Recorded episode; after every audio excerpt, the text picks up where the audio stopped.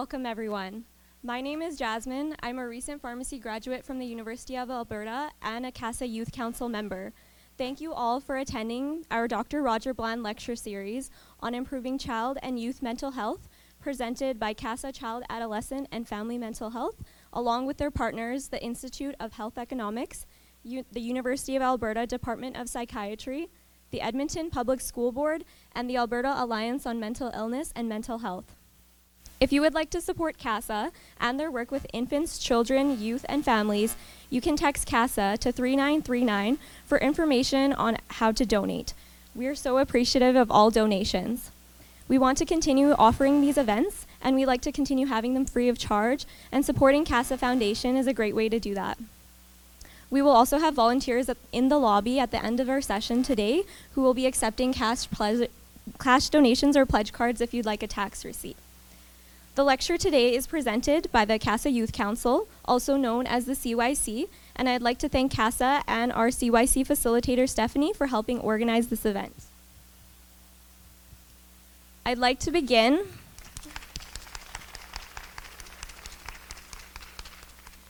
I'd like to begin by acknowledging that we are on Treaty 6 territory, a traditional meeting ground, gathering place, and traveling route to the Cree, Saulteaux, Blackfoot, Métis, Dene, and Nakota Sioux. Just a quick housekeeping note the washrooms are located just downstairs and to the left, partway down the archway. Also, before we get started, I want to mention that this lecture may address the following sensitive topics, including sexual assault, psychoses, self harm, suicidality, gender dysphoria, PTSD, relationships, and hospitalization. Our hope is for everyone to feel safe, and we encourage you to place your well being first and foremost and to reach out if needed to a trusted family member, friend, or professional for support. As well, the pers- stories and perspectives that are shared today reflect those of each individual and their personal experiences. Our intent is to inform those in the audience, to tell our unique stories honestly and without generalizations, rather than providing clinical or professional advice. This evening, we are very excited to bring you a lecture focused on the youth perspective on mental health. We'll be beginning our lecture today by providing some background about the Youth Council, some of the initiatives that we, the Council is involved with, and future community projects that we are working towards. This will be followed by a panel discussion with five youth with lived experience, and after this, there'll be an opportunity for the audience to ask our panelists some questions. Much like the past lectures, our goal is to spark a meaningful discussion about youth mental health and what steps we can all take to support youth, raise awareness, and promote positive change in our day to day interactions with those living with mental illness. We encourage our attendees today to engage with us on social media on Facebook and Instagram at CASA Youth Council and follow along with the hashtag CYC Talks. Please now welcome our keynote speakers for today, who are also CASA Youth Council members, Ella and Yasmin.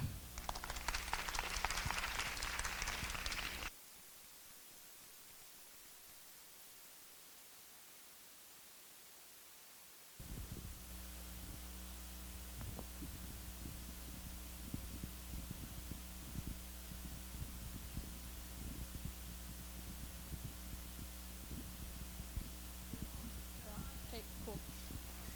Hello. Uh, thank you, Jasmine, so much for that wonderful introduction. Hello, everybody. My name is Yasmin. I am 24 years old. I graduated from the University of Alberta um, with a psychology degree, and I now work as a psychological assistant at Inner City High School.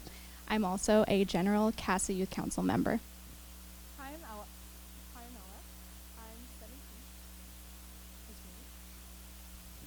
I'm Ella. I'm 17. Hello. Hi, I'm Ella. I'm 17 and I'm graduating from SCONA in the spring. I've been on the council for exactly two years and I've participated in various roles. I am a general council member, a c- unseen contributor, and the social media chair. Um, to start off the night, we wanted to share some fun facts about youth mental health that we gathered from the CMHA website. We acknowledge that mental health affects all ages, but as tonight we are focused around youth, our facts are youth based. So today, approximately 5% of male youth and 12% of female youth between the ages of 12 and 19 experience a major depressive episode. It is estimated that 10 to 20 percent of Canadian youth are affected by mental health. In Canada, only one in five children who need mental health services receives them. The total number of youth between the ages of 12 to 19 years old at risk for developing depression is a staggering 3.2 million. And now we have a short video introducing our council.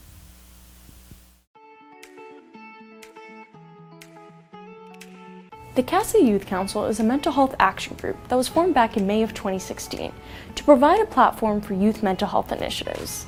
The ages of our members range from 13 to 25. So, how does CYC help the community? We have four subcommittees dedicated to mental health awareness.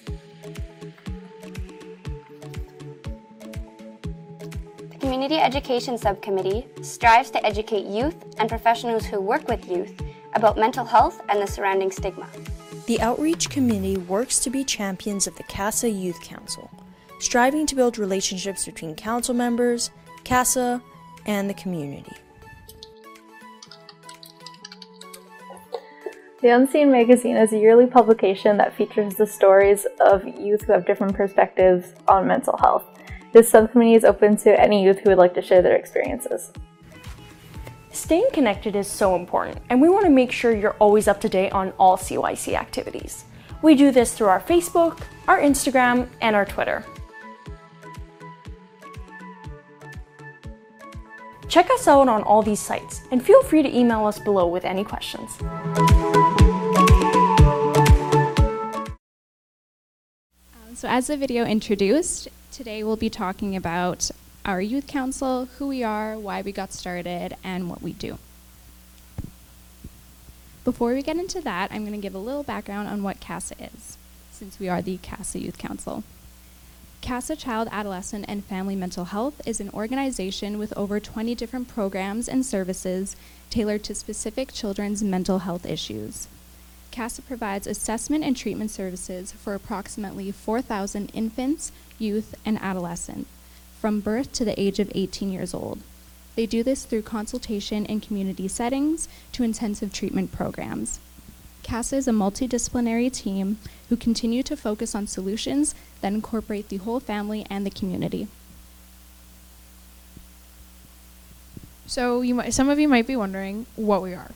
Um, CASA Youth Council is a mental health action group that strives to raise awareness and reduce the stigma in the mental health community. We are 25 members and growing, and we have four subcommittees our education subcommittee, our community outreach, our Unseen magazine, and our social media. The Community Education Subcommittee educates the community on mental health, specifically youth and those who work with youth. They do this through factual information and per- personal stories. Through this, participants learn about what mental health is, how mental illness can affect them and those around them, and how to find help for themselves and others. The Community Outreach Subcommittee strives to create lasting relations between CASA Youth Council and other organizations or individuals in the community. This subcommittee strives to ensure the longevity of CYC by tackling grant applications and by main- maintaining networking collaborations. Um, so, our Unseen magazine um, is our mental health publication that works to provide a youth lens on various aspects of mental health.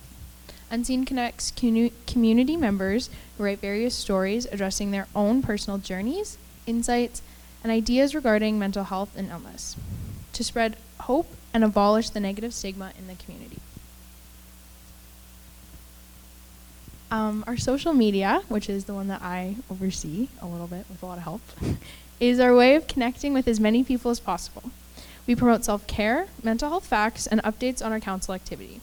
And speaking of social media, I just want to remind everyone please use our hashtag CYC Talks to participate in our online community during this presentation and in the future. So, who are we exactly? CYC is a group of young activists from different walks of life who have unique experiences, and we are between the ages of 13 to 25 years old, and yes, 25 is still youth. Um, our goal is to try and help change the way that youth mental health is perceived in the system and in our communities. We are lucky enough to be able to hold our meetings at the CASA Center in our lovely boardroom. And we meet once a month, but truthfully, CYC is collaborating throughout the month on our various projects. We have all come from unique experiences that have brought us together with a common goal, which is to advocate for mental health. We take our adversity and past struggles and change it into action. So hopefully we can end the stigma and help others along the way. And none of this would be possible without our wonderful facilitator, Stephanie. She's brought this amazing energy to our council, and we're so grateful to have her. And all of our past facilitators have also been a big part of our journey. Um, we also acknowledge our community support as being a big contributor to our um, council. And we'd also like to thank the CASA board and staff for being so supportive with helping us grow. So we started in 2016 with four youth, a whiteboard, and a hunger for change. And now, three years later, we have four subcommittees, 25 members, and growing. And over the last years, we have grown so much, but we always remember that it started with four youth and an idea. So, since our main goal is advocacy, we have some quotes up here by our fellow council members as to why they advocate. We can't speak on behalf of them, but we can share our experiences up here. Advocacy can mean so many different things for different people. It can be a big action or a small one. I've personally known many friends and family members who have struggled with mental health for a long time. When I was in high school, there was little to no knowledge about mental health, how to support others, what mental health is in general. So my friends and family continued to suffer in silence, and I felt powerless. Because of this, I advocate to spread knowledge about mental health because when we continue to talk about a topic, people will learn, they'll continue on the conversation, tell their friends, tell others, until this conversation grows and grows, and hopefully change can happen. Um, so I joined the council two years ago, actually exactly, um, looking for some kind of education or support. Um, a family member had recently gone through a mental health crisis, and all of a sudden these big words being thrown around, and I had no idea what anything meant. Um, in school, we're taught about CPR and first aid, all physical issues, but we're not taught how to help someone with anxiety, or someone with a, or someone with a more serious situation. So I reached out to CYC, and I had no clue what it was about. What I stumbled upon were these youth, who had come from different backgrounds and different experiences, but all with a common goal to make change. They wanted to make change because they were done being told they were too young, done being snubbed by professionals, and done being turned away from emergency rooms. They were just done not being taken seriously, and they were exactly who I wanted to work alongside. To me, advocacy means listening. It means learning, being compassionate, and being accepting, because we all need to work together to make a meaningful change. So, as I mentioned before, we can all choose to advocate in different ways. But what's unique about all of us is we all decided to be an advocate through CYC. And up here we have some quotes from our council members as well as to why CYC is important to them and why they chose to advocate through this council. So, I recently joined CYC not too long ago um, because I was looking for a way to have my voice heard. I feel like I can advocate and help others and actually make a change by being part of this council, and it's such an amazing feeling. Not only is my voice and ideas heard by my fellow council members and facilitator, but I get to learn so many new things from my council members as well. I get the pleasure of hearing their stories, which always leave me in shock every single time, and really make me think about mental health and the system that we live in. It's very humbling to be able to hear everybody's experiences and learn from them and when you think you've heard it all, you haven't. It's amazing to be able to work with such brilliant youth who are willing to share their stories to help others and give them hope. It's a great feeling to be part of something bigger than yourself, and I'm very, very lucky to be working with each member and our lovely facilitator, Stephanie. I get to work on great projects as being part of this council and connect with people that I never thought I would be able to. From using our experiences, we turn adversity and our past struggles into action, and I'm very lucky and fortunate that I get to be a part of this. Um, so for me, CYC helped me take my experience and find the beauty in it, the learning. It's granted me the opportunity to listen and learn from so many vari- uh, from such a wide variety of perspectives. I've gained this compassion for others that I didn't have prior, and I've been gifted to work among some of the smartest and strongest people that I've ever met. And as a student, I've had all these role models just gifted to me. um, CYC has given me the space to put my energy into something bigger than myself and taught me the importance of speaking out. There's a societal expectation that once you turn 18, you'll do something meaningful or something impactful. And CYC has shown me that you don't need to wait. You can start right now. I started now. I've been grounded the opportunity that I normally would have stumbled upon, and the learning that I've received is something that I can't get in a classroom. I'm sorry to any teachers up there. I'm so grateful that I pushed my comfort zone that Thursday night two years ago because it helped me find my purpose. Now that we've talked a little bit about our council, why we advocate, and why we chose to be part of this, you're probably wondering what we've actually done as a council. So we've luckily been able to do a lot of amazing things. We've been able to work with city councilors. We've worked with various groups for different educational presentations. We have three issues of our Unseen magazine out, with a fourth on the way. And we've been able to provide feedback for CASA. We've also collaborated with various organizations and educational institutes to get our stories and ideas across, and we're all very proud of what we've done so far. And the future for CYC looks big. Um, in the future, we will work with the community more, community more, collaborate with other councils, and expand our educational presentations. We will work to make CYC as accessible for as many people as possible because we need everybody to join the conversation and strive for change. Because together, there's so much more we still need to do. And this concludes our presentation. Please follow us and check us out on our social media accounts as we've been posting throughout the night. Thank you all so much for listening to our presentation and for being here tonight. We really appreciate it. The evening is not over yet. We have some amazing stories and fellow council members who are going to share soon. Um, so now I'd like to introduce our moderator for this evening, Jennifer.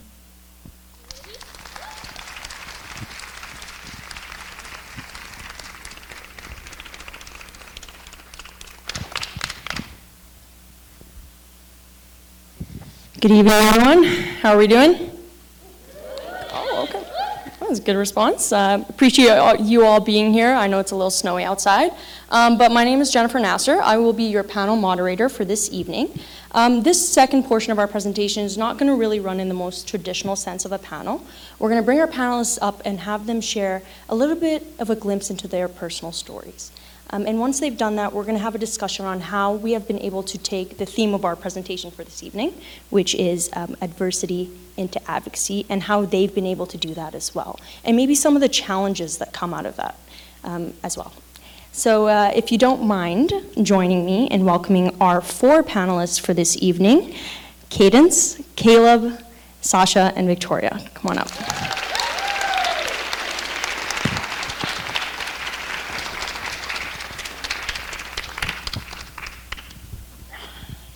Okay, are we all settled in? Okay, so I guess I'll start with Cadence over here. Uh, Cadence is in her final semester at the University of Alberta studying chemistry and psychology. She joined CYC to use her lived experience to make a significant change in the mental health system. Thanks for joining us today, Cadence. Thanks, Jen. Yeah. So you've had some experiences um, in the school system. Tell us a little bit about that. Um, so, I really enjoy school. I'm kind of a nerd and a dork, and I like to recite a lot of scientific facts that nobody really cares about. Right. But um, when I so when I started junior high, I had a pretty big group of friends. Um, we did a lot of sports together, like any club in school, you name it, we were doing it. Um, but when I got into grade nine, um, my friends started getting into a lot of smoking and drinking off the school property, so I started having to not hang out with them because I wasn't really interested in that. And and on top of that, they started hanging out with what you could call the popular group, I guess. And they started bullying some kids that had different mental health problems. They were bullying a kid who had autism, and they were bullying another kid who had personality disorder. And since I was moving away from them and they really were upset about that, I started getting bullying as well. And um, it just progressively got worse over time. So I started getting pushed up against lockers and getting my clothes ripped up because they said I was depressed and emo and suicidal, and they were checking for cuts, and they were just it was just getting worse and worse to the point where it seemed like every three or four days I wasn't going to school anymore. I didn't want to go. I was my anxiety that I already had was getting so much worse, and it was just a really nasty situation. So then when I got into high school, I got to transfer um, to a different school um, that was for sports. So I was really excited because I thought I'm going to have new friends. Um, we're all doing sports, it'll be a lot calmer. We're only going to school half a day. Right. But then the second week of school, I recognized this guy who was in my French class. And um, we were taking the same bus to school. And so I sat beside him on the bus because he had said hi to me. And like about five minutes down the road, he started groping my leg. And I didn't know what to do because I didn't want to be bullied again and I didn't want to be labeled right away and I didn't want Right. any trouble to happen. So I didn't do anything and I just froze. And over the school year, the next two, three months, it just got worse and worse. It was happening every morning. His friends were cheering it on. It was just everywhere, even in the school hallways, to the point where my friends at school thought we were in a relationship. So we started having a relationship. And I just ended up getting sexually assaulted and then raped over the course of an entire year. So who was made aware of the situation? Did you talk to anybody about what was going on? Um, I didn't talk to anybody for quite a long time. Um, the first people who found out were some of my friends, and then my family found out. Um, the school was made aware, but nothing really came of that. In fact, it probably just made it worse. What was the school's response? So when they they found out, um, did they reach out to you? Did they do anything to help you? So my school brought me in to the vice principal's office, and they talked to me about it. And they came with the conclusion that if I wasn't going to press charges, or if I wasn't going to go to the police, then whatever came and happened after that was my fault. Um, at that age, I already understood that if I went to the cops, nothing was really going to happen about it. Right. And it also happened over the course of a year, so really there wasn't any physical evidence anymore because you need to get it right away. Right. And I really didn't want to. I knew it was going to make my anxiety and PTSD now a lot worse. And Right. so I didn't do anything. The teachers were made aware, and some of the teachers were good, and then other teachers took a really nasty response to it. How so? So I had one teacher who I previously really liked, and he had to give our class a seating plan change because people were being disruptive, typical high schoolers. And he sat me right next to this guy, and um, for the whole class, it was just awful PTSD attacks, anxiety attacks. Like I was freaking out, understandably, and after the class, I was able to go up to him and I asked, I was like, I need to change seats. Like, I can't sit here. I couldn't even focus the entire class.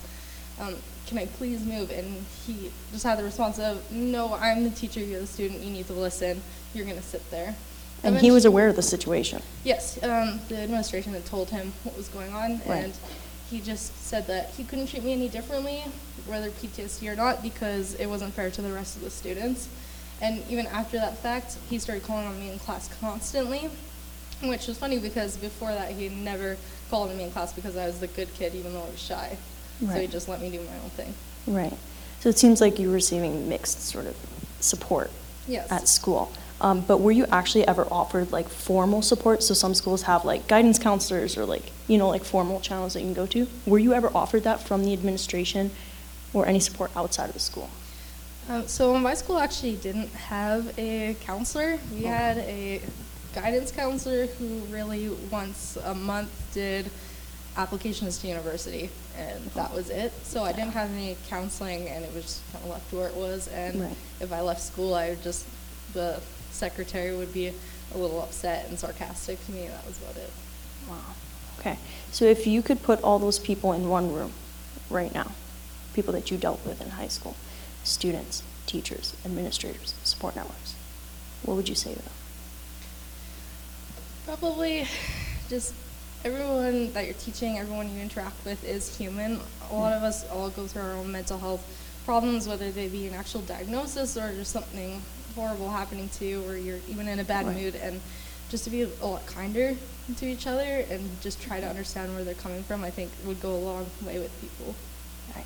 Thank you for sharing, Cadence. Give it up for Cadence, everyone, please. Thank you.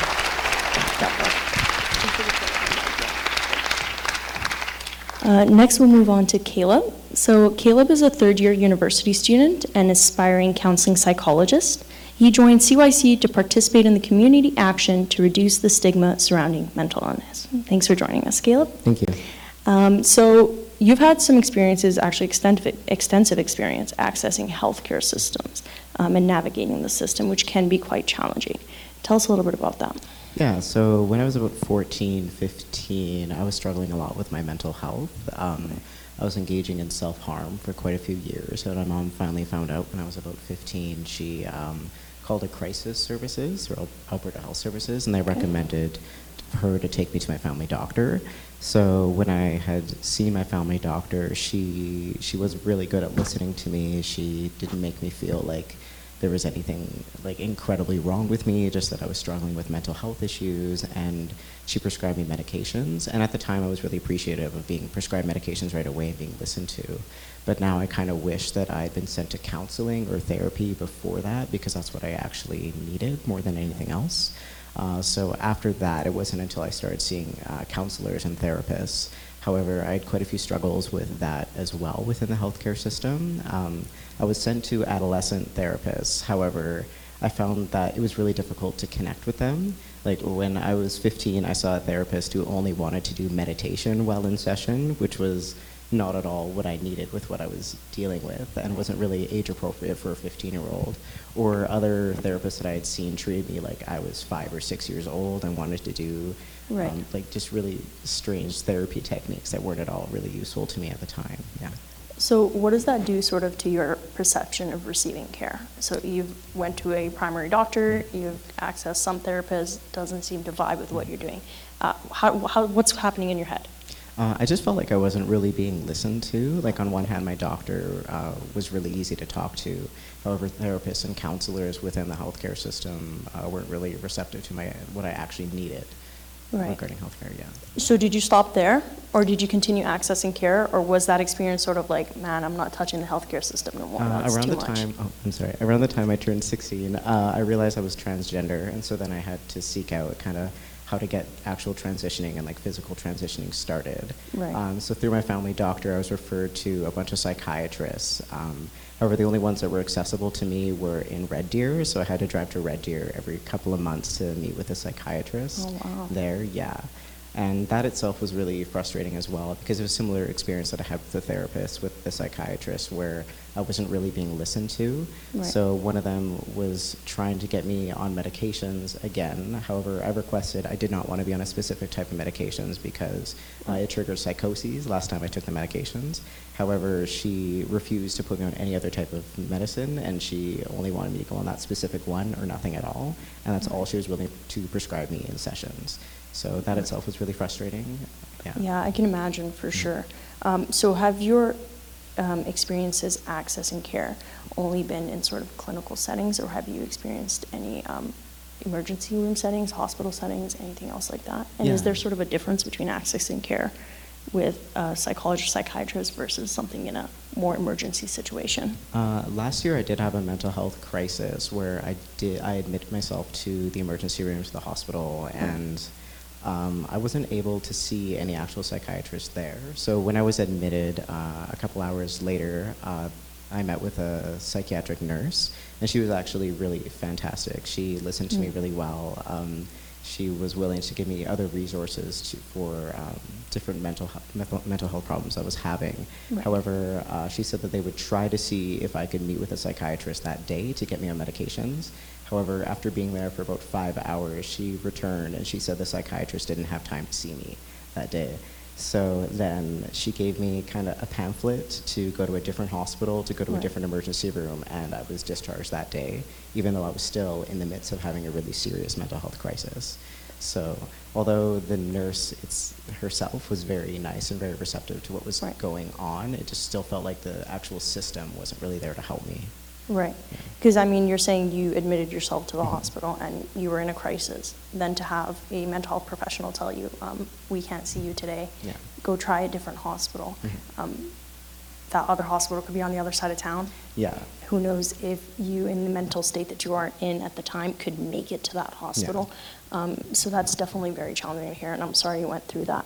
Um, but I guess my follow up question would be how do you feel now about accessing the system?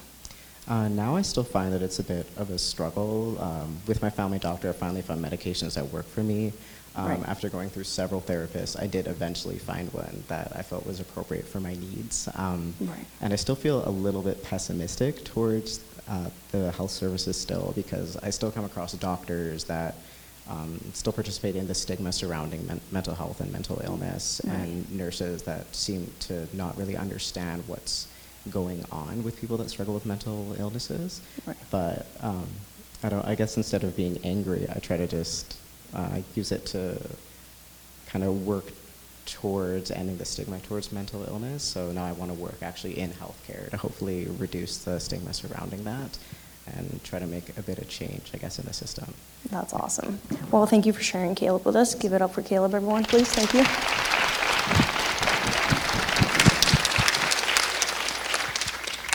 All right, next up, Sasha. Waiting patiently, thank you.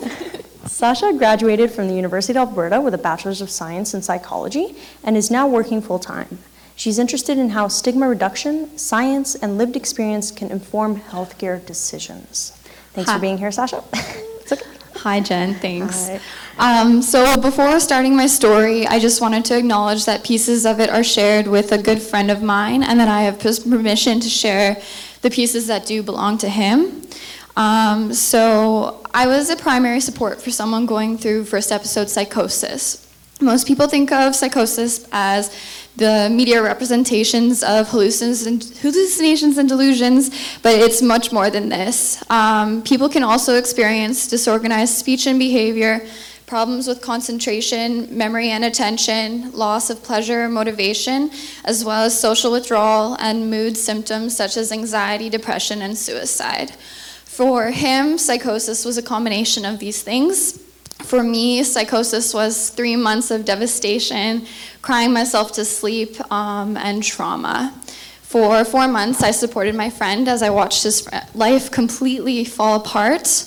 Um, and that was a horrible time. Um, so, our stories started as uh, two people that were quite fond of each other, um, and then as two broken hearts as he moved away for school.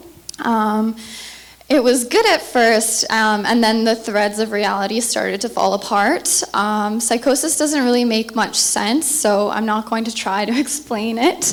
Um, you kind of have to see it or experience it, I think, to truly understand like the extent of the devastation. Um, but yeah, it was quite a struggle. Um, supporting someone long distance through any kind of mental health crisis, I think, is quite difficult. Um, you can't hold them, you can't see what kind of state that they're in, and you also can't make them go to the emergency room uh, when they need to. So, over the course of the months, uh, there were four separate help seeking events where he did try asking for help and um, did not receive it any of the four times. And that was quite frustrating too because I don't know what they were looking at, but what I was seeing was uh, me begging every night, uh, trying to get him to go, um, and just negotiating with something that just doesn't make sense. Um, and yeah, so time passes, and then he does get help once he comes home, but uh, that took a really, really long time. Okay, so he comes home, he receives help here. In like a formal setting, like a hospital setting? Yeah, like an Okay. emergency room setting. And were you there as well? yes, yeah. Okay, so were you provided any support as the caregiver there, like professional support? Um, the only thing that I received as support was validation. So that was the first time in months that a professional looked me in the eyes um, and validated that what I was seeing and experiencing as a support was valid. Right. And that was really great. But other than that, I didn't receive any formal resources. Oh, wow. Yeah. Okay, so during this time, and your friend is in crisis and you're in the hospital, you're not receiving full, um, sorry, I thought my mic turned off. Um, you're not receiving anything more than validation, but also you're trying to balance the role of a caregiver and a supporter. Um, where did you turn to for support? Yeah, uh, so for me, my friends were my biggest resource as well as my family. I was pretty well connected in that my family has a pretty good understanding of the mental health system, so that was really fortunate. Um, and other than that, yeah, friends, like you don't realize how big a deal they are until they're there, but when they're there, they're there. Um, so that was support for you. You Yeah. would turn to your friends. Mhm. Um, did you have any friends that you and this individual shared?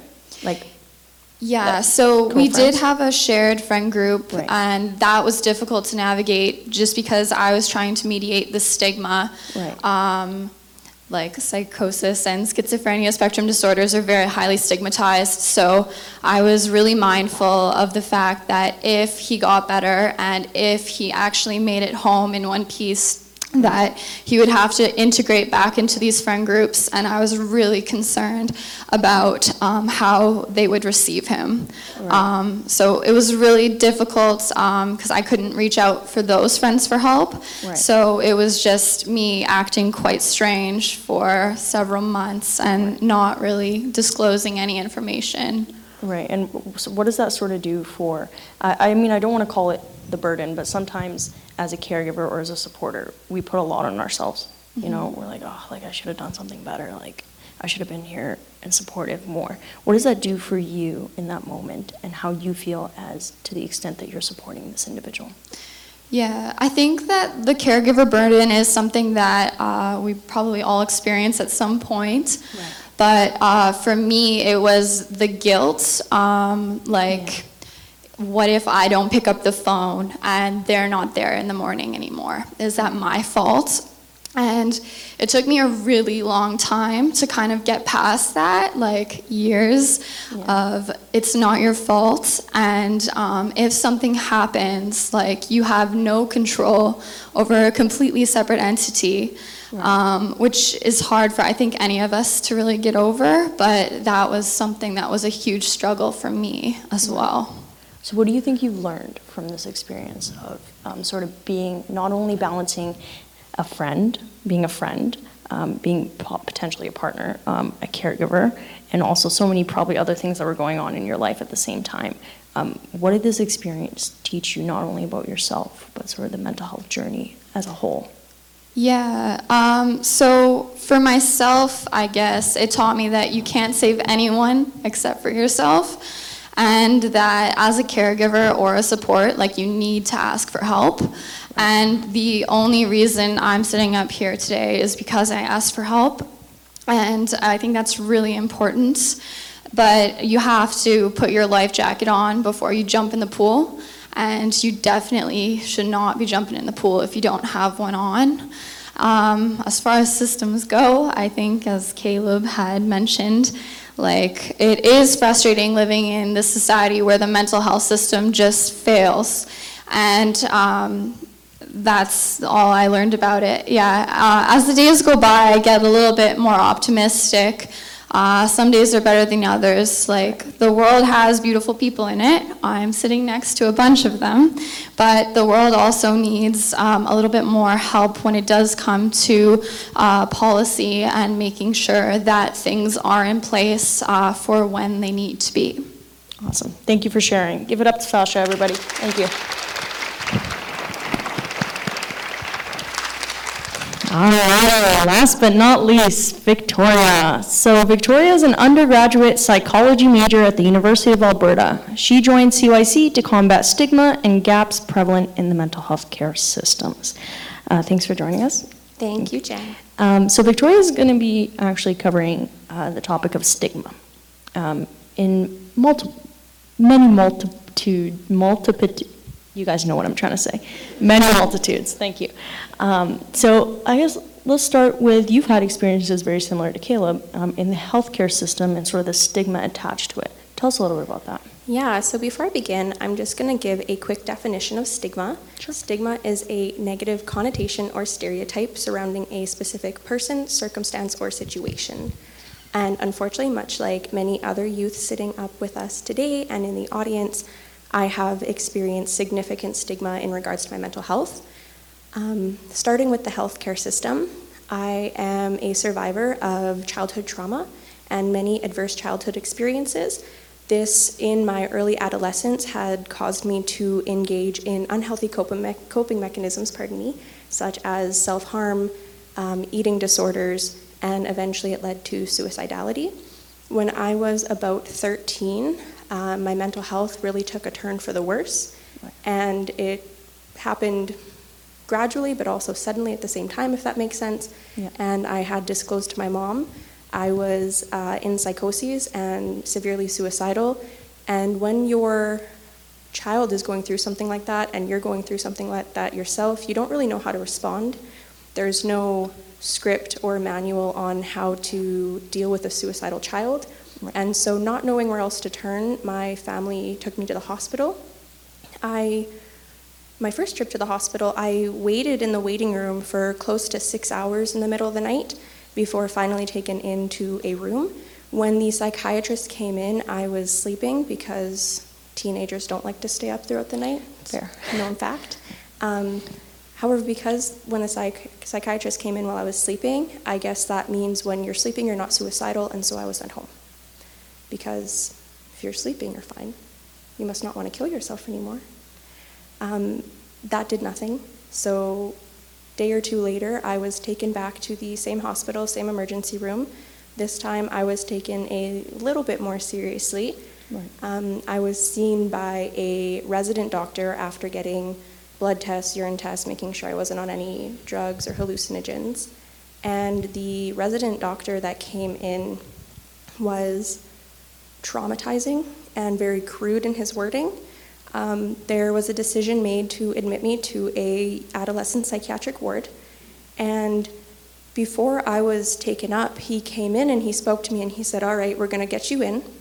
Are you ready to go learn from the best of the best?" Because mental health is a competition, apparently. That's what I learned. And he broke patient doctor confidentiality by telling me and trying to scare me um, saying, We just finished stitching up a girl's arms from severe self harm on the unit.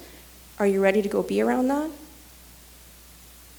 And it was shocking because you're there to seek help Right. and you're getting mistreated and you're already scared going in. You don't know what's Right. going on. You're in psychoses, and the doctors are making you feel nothing but worse. Right. Um, I wish my next couple trips to emergency for crises over a few years were better. Right. Unfortunately, they were not. Over the course of the next couple years, I was told that I was manipulative. I was making my mental health up. I was told that my abuser and I just had to reconcile and that would fix all my problems. Um, my mother was told that she was the reason that her child was suicidal and in crises, that her parenting wasn't good enough.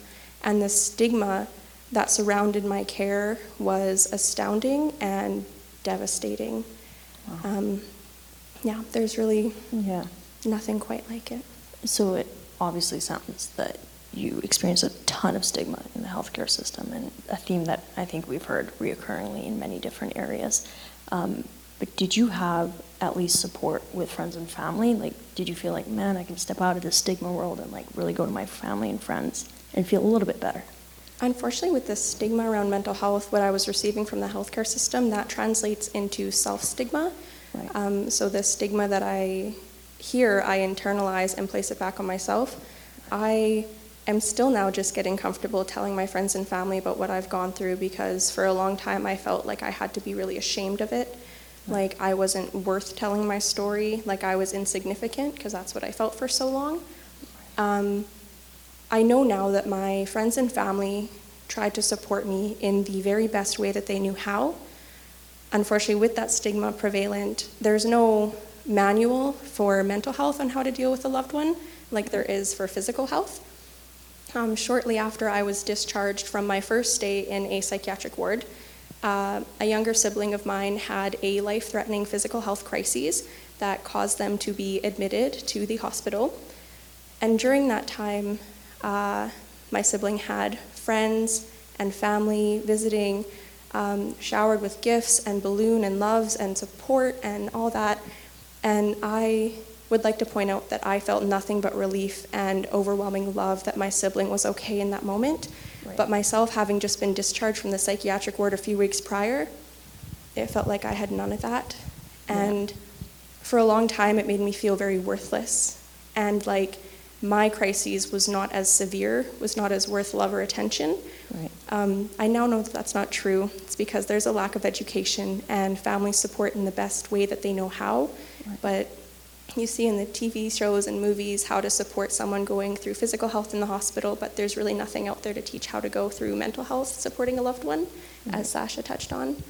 Um, and so that just really delved into my self stigma and made me feel even worse about my mental health and my condition and made me feel like I was at fault and I wasn't good enough. Right. So, it, I mean, I, it seems like it almost, it's you internalize a little bit more, the stigma, as it comes to you. Um, do you think that language at times can also perpetuate and increase that stigma? Oh, most definitely. Um, one thing that I'm very proud of on our council is that we strive to always use person first language.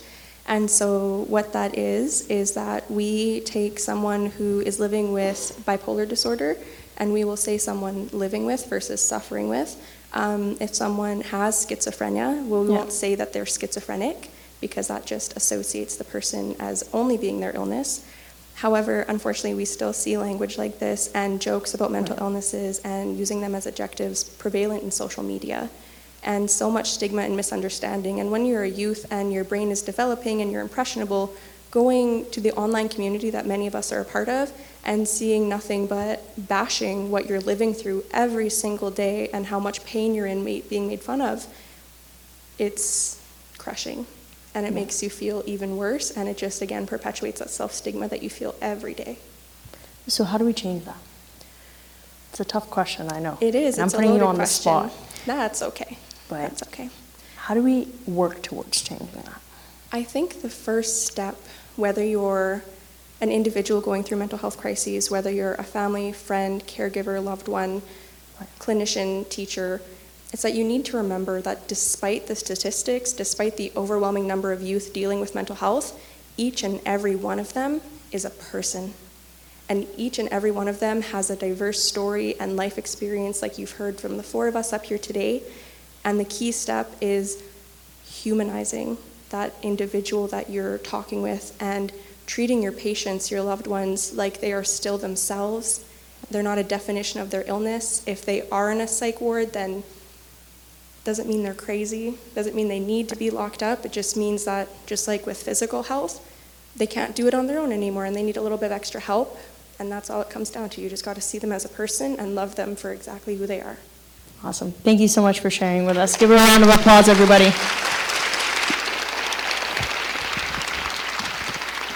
All right. So now is my favorite part because I get to grill them, um, put you on the spot a little bit, some questions. We're going to move into more of uh, the panel portion, but I'm going to call it a conversation because that is really the theme this evening. Um, conversation between us, uh, a conversation between you folks, and a conversation between both of us.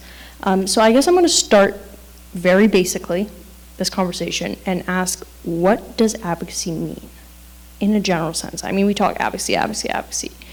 What are we even talking about? What does it mean? I think it means um, um, representing yourself, um, Okay. and representing kind of what you've gone through, and being able to speak about it to others. Because we can't reduce the stigma without um, sharing our stories and without letting people know that we are more than our illnesses.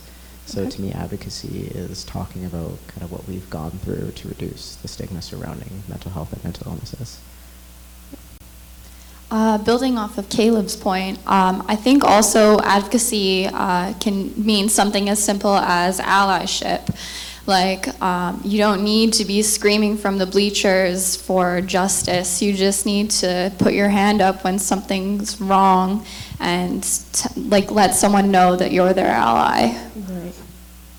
Anybody else on thoughts? Yeah, to me, advocacy is a way to build from our adversity. Right. And it gives me the opportunity to take the negative experience that I've gone through and really push for changes in the system in the hopes that if my advocacy can help at least one youth not go through the atrocities that I did, then it's all worth it. And I feel like all of us can sleep a little bit better at night knowing that we are at least trying our very darn best to make a difference for others. So, what do you think advocacy has sort of taught you about your own mental health journey? Like, has it changed your own perspective or adapted your perspective in any way? Um, as Victoria brought up, uh, self-stigma used to be something that really um, affected my mental health more than Right. mental illness already did. And I felt that advocacy kind of taught me that I'm okay and that I'm not just my illness, that I'm still a person. Yeah. I think for me, it brought me a sense of hope that I didn't have before. Um, joining this group really helped me realize that I don't have to just live in the dark and just be upset and living with this PTSD and anxiety for the rest of my life. I can actually do something productive with it and then try to work towards like a happier and healthier future. Right. Um, I think, like, uh, with our theme for this evening, which is, like I had mentioned at the beginning, turning adversity into advocacy. Um, this is my personal opinion, I would love to hear what you guys think. I think it would be almost irresponsible for us to come up here and say that advocacy is easy, that you can just go for it. Advocacy is the way to go. Woohoo!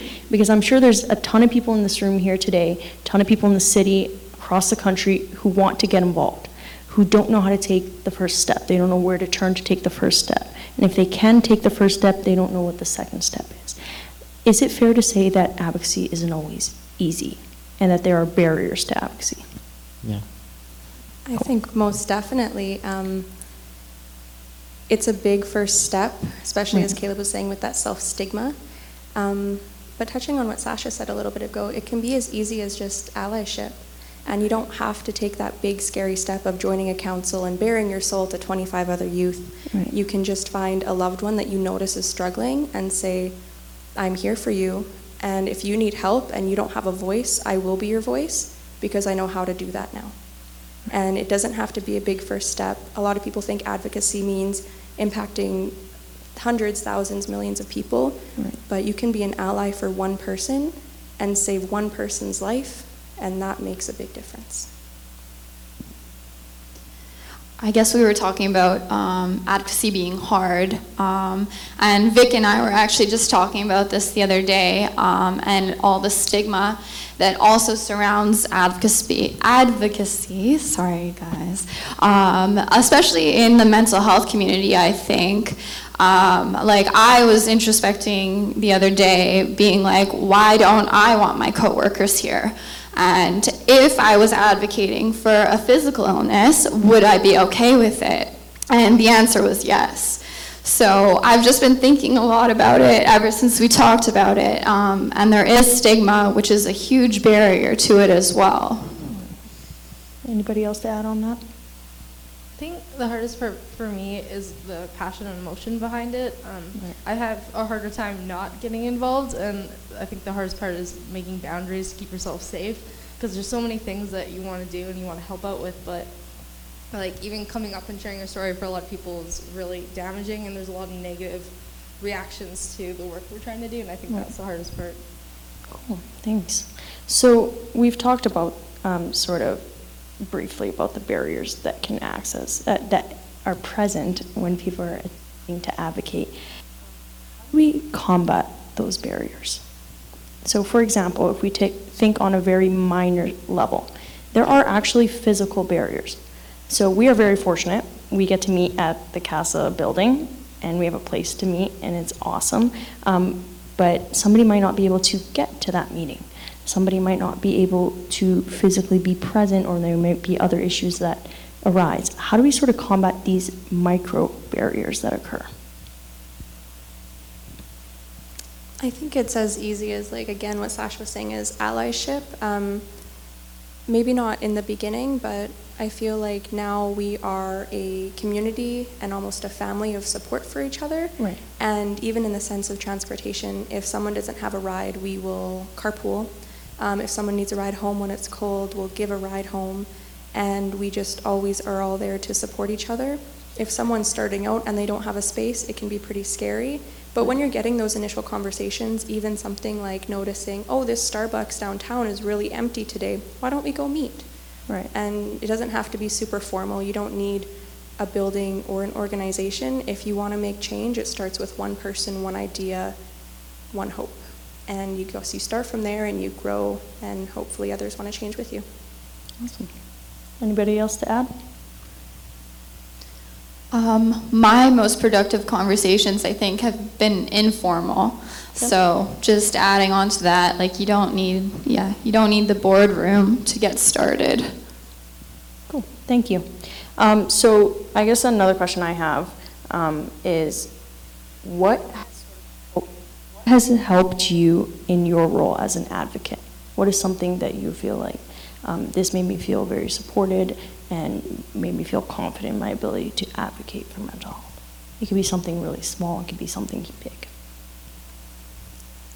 Um, I think it's the power of sitting in a room with 18 to 25 other youth, knowing that you're not alone.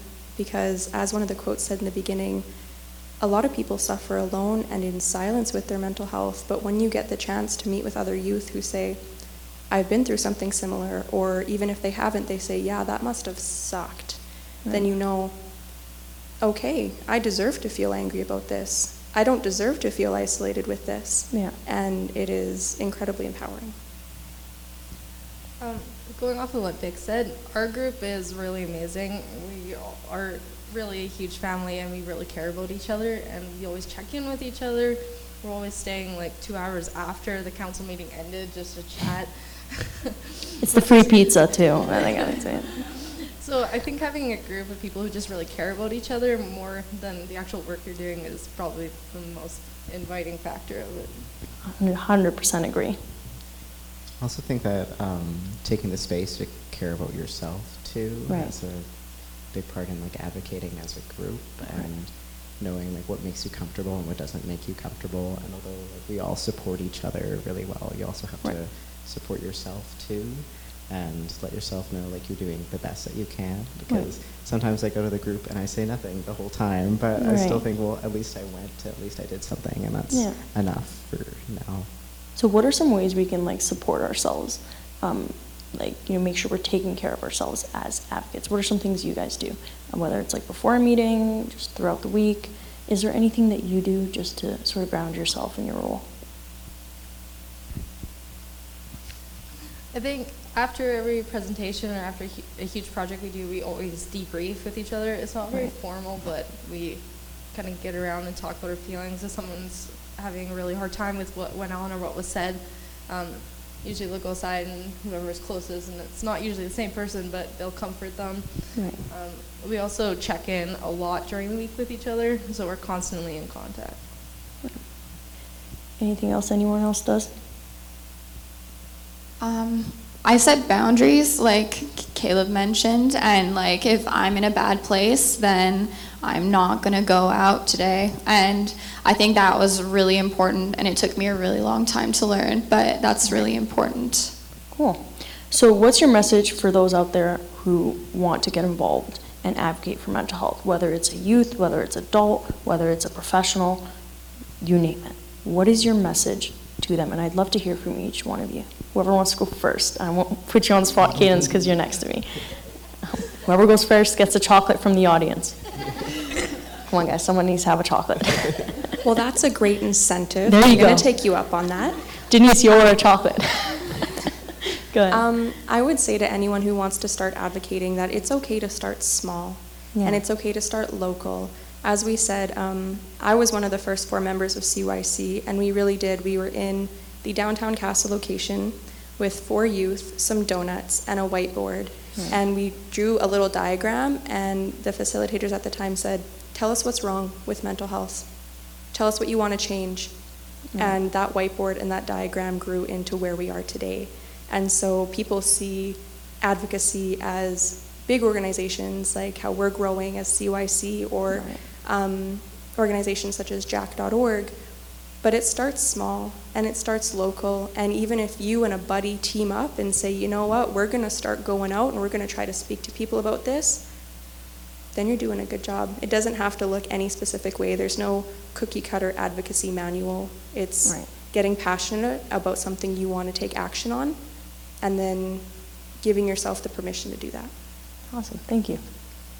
uh, follow up to that. Um, We're out of chocolate. There's no more yeah. chocolate. uh, for me, I guess I can't generalize, but um, advocacy was turning all my anger at the world into something way more productive. And I think that um, if you like look upon yourself and you're like, what am I super angry about? Um, it's probably something that's valid to be angry about and is a productive cause for you to be putting your energy into. Um, and your experiences in this world are valid, and uh, we are the own experts on our own experiences. And I think that owning that and using it for change is like where to start. Awesome, thank you.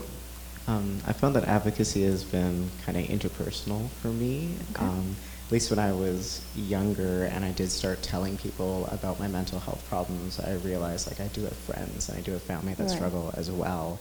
And for me, advocacy um, isn't always kind of community things. It's also um, speaking with like coworkers and Right. speaking with other like students in school and things like that about my mental health challenges. Because I remember how lonely I felt when I thought that I was the only person experiencing my mental health difficulties, and I never want anyone else to feel that way too. Right. So I kind of just never stopped talking about mental health and like mental illness, um, just because I don't want anyone to feel alone. So for me, like advocacy has been kind of every, everywhere. I Right. suppose, yeah. Awesome. You, Cadence? Okay, for me, advocacy is probably one of the most important things I do. It's probably the most thing I'm excited about every day. Um, I just, I think it's the most important. The rates of mental illness are rising. The rates of suicide and suicide attempts are rising. We really need to get this mental health system fixed before it just becomes a worse epidemic than it is right now. Right. Awesome. Thank you for sharing. Um, I don't have any more formal questions to ask you guys, um, but I guess I will open the floor if you have any com- eh, finishing comments for anyone else. It's okay if you don't. okay. Awesome. Um, so just letting everyone know, this is the end of our panel discussion for this evening. I do want to thank our panelists. It takes a lot of courage to come up here and be vulnerable, um, to share your personal stories, to get grilled by me by random questions that you did not prepare for. And you're probably like, damn, Jen. Don't worry, Denise has the chocolate for you. Not going to slip out of that one. Um, but no, in all honesty and seriousness, thank you. Thank you for sharing your voices and allowing us to have a conversation today. And I also would like to extend a huge thank you to you, the audience. Um, it might not seem like it, but up here we can see everything and we can hear everything. And you guys have been absolutely very respectful throughout all this. So please give a huge round of applause, no- not only to our panelists, but to you folks as well. Thank you.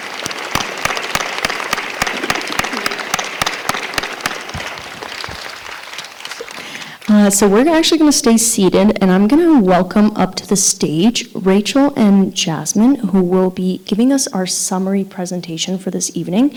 Please don't scurry off. Summary does not mean end. So stay seated, and I'll welcome them up to the stage.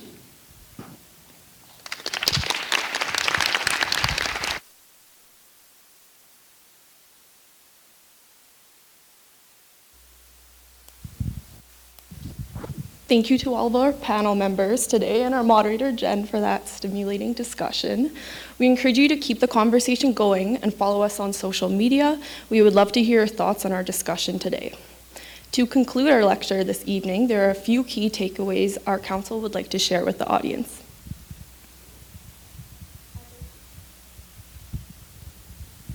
As our keynotes touched on earlier, our Youth Council serves to share youth voices, increase awareness, and reduce stigma. We each bring our experiences and desire to connect with others in order to promote change around perceptions of mental health in the community as we strive to transform ideas into action. To align with the topics touched on by our panelists, we collaborated with other members of the Youth Council to share some small steps that we can take in our interactions with youth, whether or not the youth is living with a mental illness diagnosis, as a family member, friend, health professional, or educator.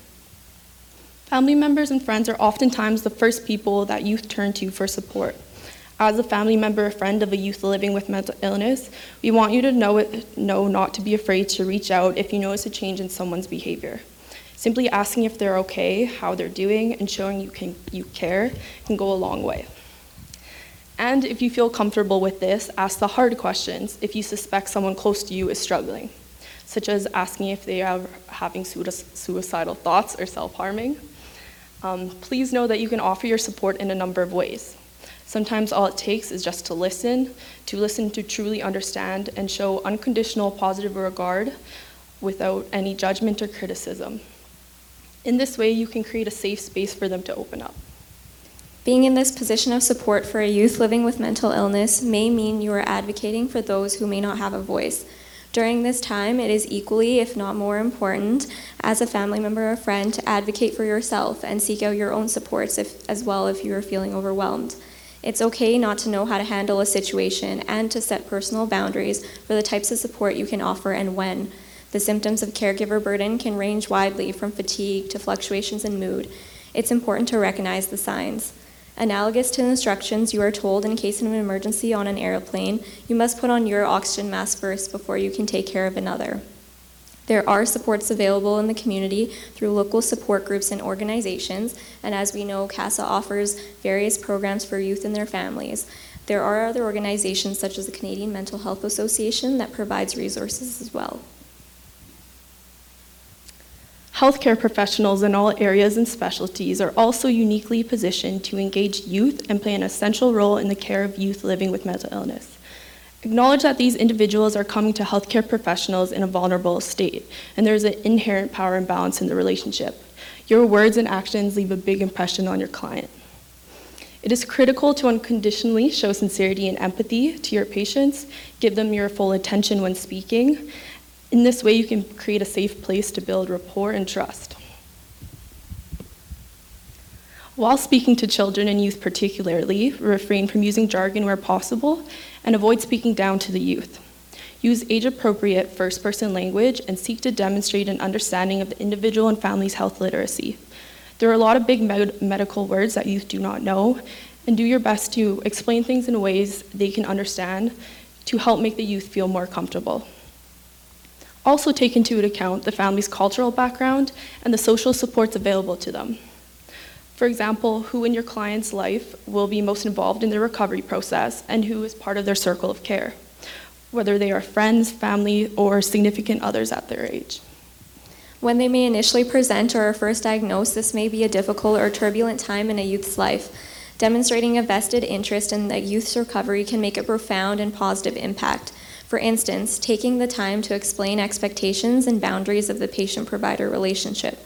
Also, checking that they understand the implications associated with a specific diagnosis or a certain treatment path and the alternatives are just a few ways that you can help ensure youth and their caregivers can be involved every step of the way. When youth access care, we feel it's important for providers to be self aware of the implicit biases or assumptions that may interfere with an understanding of the youth mental health per- expect, uh, experience and perspective. And in the same light, recognize that youth may have their own perceptions. There may be stigma around certain medications or what a certain diagnosis means. By checking they understand and are informed, you can dispel any misconceptions or negative stereotypes they may hold. Though parents and care- caregivers are important members in the child or youth circle of care, listening directly to the youth's perspective as a health provider can provide valuable insight and help guide patient specific goals of care. As a provider, you hold a role whereby you can advocate for those who may be or feel as though they are unable to communicate for themselves. Our hope is that you use your position to empower these individuals to be partners when making treatment decisions. Lastly, educators play a large role in recognizing mental health concerns in children and youth. Teachers may be the first to notice changes in a youth's behavior, for example, dropping grades, frequently missing classes, or an inability to concentrate in class. These behaviors are not always due to intentional delinquency. If you suspect someone is struggling, check in with your students. Listen to, your, to their concerns and tailor your language to the individual's level. Again, don't be afraid to ask the hard questions. Acknowledge your role as a teacher or counselor, that you are an individual students often look to as a voice of reason. It is important to be informed yourself of the support available to students and where they can further seek help. In addition, be sure to inform students of the mental health resources at your school throughout the school year. For example, how and when they can book time with a student counselor, where information brochures and pamphlets are located, and importantly, the number of the Kids Crisis Line for times of emergency. If your school doesn't have one already, consider starting a peer support network to create a safe space for students. Establish and encourage mental health advocacy when you're within your school to raise awareness, such as integrating a mental health week to abolish any negative stigma. Advise the students about academic accommodations that the school offers to support students that are struggling to limit the, influ- the negative influence of mental health um, on academic performance. Our council was excited to learn that EPSB has released a guide for educators on the different mental health conditions that can present in school aged children, what the signs are, and how to support these students. We feel as though school professionals can ensure no struggling students slip through the cracks by becoming informed on what to look for, speaking with students first and foremost when noticing changes in their behavior or academic performance, and subsequently knowing where students can go for additional support. Overall, there are everyday changes we can all make to promote the well being of others and make a difference in the lives of youth. This could be something as simple as showing recognition and consideration for situations or challenges that a youth may be facing at any given time, as we all carry our own stories and experiences with us that shape who we are. Also, using first person language, such as this person or individual is living with a given condition, instead of labeling someone as a fault of their medical condition. This could just as well be the case for mental and physical illness. Further, in our day and age where everyone has access to social media and the internet and information uh, at their fingertips, it may be easy enough to take what we see or hear at face value. This could be especially true for youth and children accessing social media. Mental health and mental illness encompasses a wide topic. Take the time to critically analyze what you see is being shared and increase your understanding of certain conditions and diagnoses. Speak with individuals living with these conditions and don't be afraid to correct misinformation, whether that is in the school, the workplace, or online media pages. For example, the word triggered is commonly used to broadly describe something that may not necessarily describe a content or topic that may be sensitive to others, and in, and in this way makes a mockery of real triggers that can seriously influence someone. Another thing I'm sure we can all use a lot more of is self care. It doesn't have to be a dedicated spa day or a vacation to some tropical destination like what is often proliferated on social media. It could be as simple as taking a 10 minute walk outside, listening to your favorite playlist, spending time with your loved ones, or treating yourself to an extra cheat day throughout the week. Take time to put aside your worries and responsibilities to do something that makes you happy and ultimately takes your mind off things, and this will look different for everyone. Through these small steps, we hope we can stem a change in our communities. And now for the, for the next 15 to 20 minutes, we would like to take questions from the audience for our panel members before we finish with some final remarks.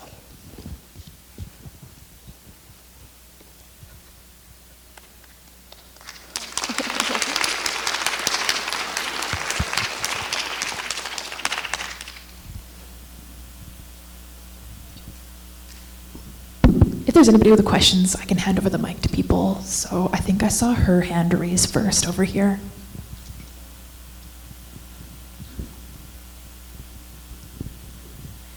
I'd just like to know how Victoria uh, was able to uh, overcome all the challenges that she had, because you presented very beautifully, and your path sounds like it was most challenging overall for you to deal. Thank you. Um, and I'd just like to say that the way we present is all different, but everyone has so much adversity that they've lived through, and I'm grateful that we've all had the opportunity to land up here together today. Um, I would like to say that I did not get through my journey alone. I could not have done it without my supports, um, the biggest one being my mom. She has been with me from day one, and she has been my advocate when I could not speak for myself. Um, second to that is my psychologist, who I've been seeing for six years, and she has effectively kept me alive throughout all my adversity. She has enabled me to speak for myself and to help speak for others. Um, and I'm still getting over those challenges. I still have trauma. I still have PTSD. I can't go sit in emergency rooms without having a PTSD episode. There's part of my stories that I don't tell to anyone. Um, and it's a process. There's no one way that you just wake up in the morning and say, you know what, I'm good. That didn't happen. We're good now. We're fine, right? And the biggest thing is to find your circle of supports, whether that's a family, a professional, or a council of young people who, on your bad days, say, you know what, you showed up and we love you.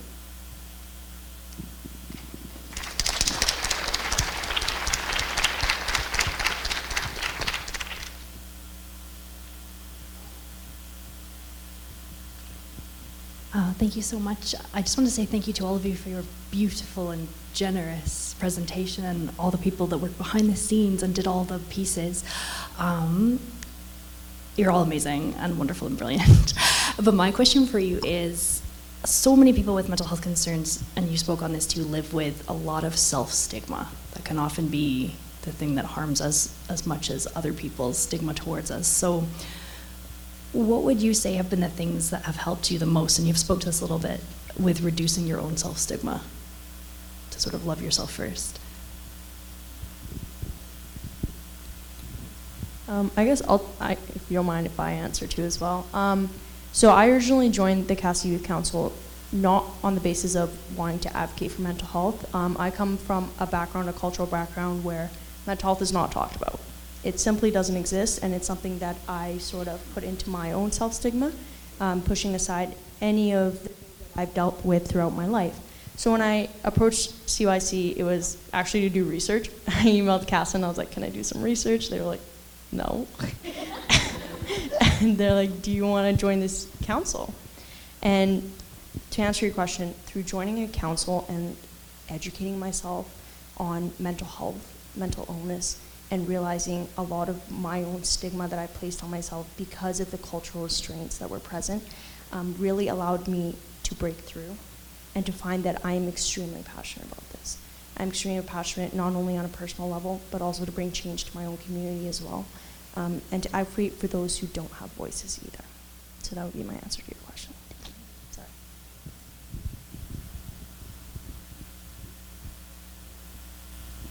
Um, kind of going off of Jen, the thing that has effectively helped me most to reduce my self stigma is the CASA Youth Council. Um, because even when I first joined, I still felt so negatively about myself and my mental health. I wasn't quite ready to share what I had gone through in full extent. I just showed up and was like, yeah, let's change some stuff. Let's do it. Um, but through that, and meeting all these wonderful people and hearing all these stories that are both so diverse from my own, but also so similar, has taught me that if I think that these people are worth something, if I think that I can love these people from the bottom of my heart and that these people deserve nothing but love and kindness and the best care that our society can offer, and I have so many similarities to them, then maybe I'm worth something too. And seeing so many people support me and being able to support so many people in return just really helps realize that I don't need to place as much stigma on myself because I'm good too. Um, for me, I have to tell myself two things constantly. Um, the first one is that I'm not my illness and that I'm not my trauma and I'm really not the person that I am because of what happened to me. I would have been somebody else. And the second one I have to remind myself, and my husband reminds me quite a bit, is like say if it was Vic or if it was Sasha or Caleb and they were going through this, what would you tell them to do? What would what resources would you give them instead? Because if it, I just think of myself, I don't want myself to get help. I don't think I deserve help, or so it's better to think of it as a different person.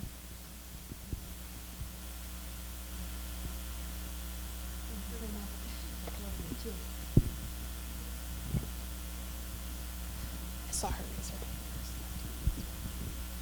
Thank you all for taking the time to share your stories today, and I love that someone used the word vulnerability because um, that's exactly what this situation was, and I'm really great that we could all gather here and share this space and do that. So, I work in the healthcare field as a researcher, and it was very informative for me to hear today um, the experiences that you all have had going through the healthcare system. And although I'd like to still consider myself a youth, that was definitely a little bit um, in the past for me. And so, although I can draw on my own perspectives when talking to family or friends or professionals about my own mental health, um, I would really appreciate it if anyone's willing to share what positive experiences they may have had in the mental health system, and if you could describe what conditions or settings you were in, um, potentially what may have motivated you to share your story in that moment, or what were um, or ways you could describe the person that you shared your story with, or what that interaction was like, so that I can hopefully use that information to create more of those experiences and not just stop the not good experiences, if that makes sense. Um, A really good question. Um, when I first saw my general practitioner, she was one of the first healthcare workers I had seen, and she still remains to be one of the best that has helped me. Because when I first saw her, I was engaging in self harm, and she treated me like she wasn't scared of me. Because up until then, like my friends, my family were terrified, but she was just kind of there, and she just wanted to help me. And she was so empathetic, and she was willing to actually take the time to sit and listen to me. And although I've had a lot of awful experiences in healthcare, I found the best experiences that I've had with doctors and nurses and other healthcare workers have been when they actually take the time to sit and listen to what I'm saying. Um, because I find there's been so many times where I'm kind of just rushed out of the room, and but when they're willing to ask me about my symptoms or ask me about like how school's doing, how I feel overall at home, things like that, and sort of my mental health journey, then I do feel like I'm listened to, and I feel like I have a, actually have a purpose to be there, and I'm able to connect with the healthcare worker more. And I find that's when I do have the best outcomes too, like clinical outcomes after seeing those healthcare workers that speak with me. Um, and also the psychiatric nurse that I saw last year was super lovely because yeah, she took the time to actually um, listen to me speak. And although the overall hospital experience was really Um, she was really nice because she gave me actual like a huge just booklet of resources of things that I can turn to and things I can go to, and she was almost like apologetic that I couldn't see a psychiatrist and. She understood that I was struggling, and she let me know that she did as much as she could have done in that moment, and that she still wanted to help me to still get other resources. So I find with all healthcare workers, the most that they can do is just take the time to just sit and listen with your patient or with your client. Um, by far, the best healthcare experience that I've had is with my psychologist. Um, as I mentioned, I've been seeing her for six years, and with that kind of time, you get to develop a pretty great relationship. Um, she has been my rock, and she has been there to believe in me when I can't believe in myself. Um, one thing that really helped with her was when I can't speak for myself, when I don't really know what's going on, somehow she does, and that comes with time and relation. Um, but she also offers to help me speak to my family and my friends when I'm not able to speak, and that can be me talking with her and then bringing my mom in for the second half of a session. Or sometimes she'll just have private phone calls with my mom to say, This is what happened today, this is what Victoria wants you to know, but that she's not able to say for herself. Um, it's really taking the time to validate your clients and not just see them as clients. She sees me as a person, she sees me as the young adult and student and successful advocate that I am. And through that belief in me when I didn't believe in myself, she helps me believe in me again. Um, and she supports me in everything I do. She came to my high school graduation, which isn't something that many psychologists can do, but she was there. And at my ceremony, she looked me in the eyes and she said, I had no doubts that you'd get here. And just something like that, and having a professional, one person in your corner in the system who says, I will fight for you, and I believe you, and I will not stop believing in you, it's life changing.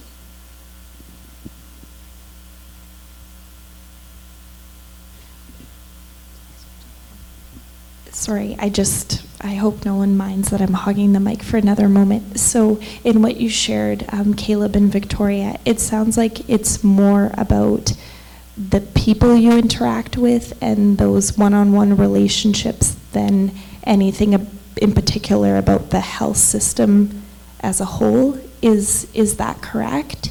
We need to be then taking ownership just as individuals and thinking, oh, it's a whole system, what can little old me do? But realizing that we each have a role, would you say that that would be a fair comment to make? Yeah, I think that everyone definitely does have a role. And if you're a clinician who works in the emergency room, you're not going to have that opportunity to create that six year relationship. But the bottom line of what my psychologist did for me was see me as a person and not a problem or an illness or something to be fixed or session number five of my eight session day to get over and then I get to go home. It's taking the time, whether it's long term or short term care, to say, You're a person, I hear you, your experiences and your feelings are validated, and thank you for being vulnerable. Thank you for accessing this care, no matter how hard or easy it may be. And so it's the little things in that person first relationship that really makes the difference, no matter which kind of clinician you are. Thank you. I think there was a question back here. So. There was one that asked last time whose hand was Yes. um, so we've talked a couple times, or you've talked a couple times about how um, self-stigma is so debilitating, but when it comes to other people around us that we're supporting with similar challenges, we're so um, gung ho for supporting them and how, no, you're valid, what you're going through is valid, and um, all that support you give, but we can't do that for ourselves. I'm just wondering why, what you think is the reason why that happens and what you do to fight that um, the most. I'll speak to that. Um, so, as someone that, um, well, the story that I shared today was supporting someone else. Um, for me, it was just so much easier to see value in someone else. And I think that's because um, the media, society, and just like our conversations between each other, um, we don't really look and see how valuable we are. And um, something that I actually have learned through my advocacy journey and through supporting um, my partner was how loved I am and I think for me, it was um, turning how much love I had for him through the experience and being like, oh, people love me like this too. Um, and that really, really helped, um, I think, my journey going forwards.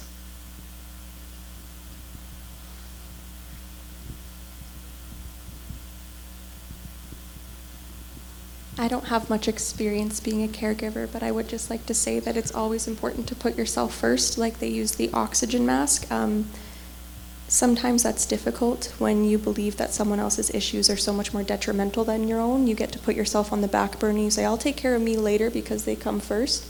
But there has to be a balance because before you know it, you're going to be in crises too. And if you keep ignoring it, nothing's going to change. Um, and so it's okay to set boundaries. It's I've heard it's harder when you're a parent and it's your child going through it because it's not really a choice. It's that's that's my baby. I need to take care of them. Um, but at the end of the day, you just got to try and reach out. And even if you can find one person to support you while you're supporting someone else, and then it's just that big chain of peer support. And that's the idea. That's the hope is that we can all have someone in our corner and we can be in someone else's corner to create that um, community of change. uh, yeah, so um, my question, um, before I ask, like, I understand that um, this isn't a very easy question to actually answer specifically, but um, when it comes to a mental uh, illness, um, how much of it is something that um, that a person is uh, born with, and how much of it is kind of environmentally induced?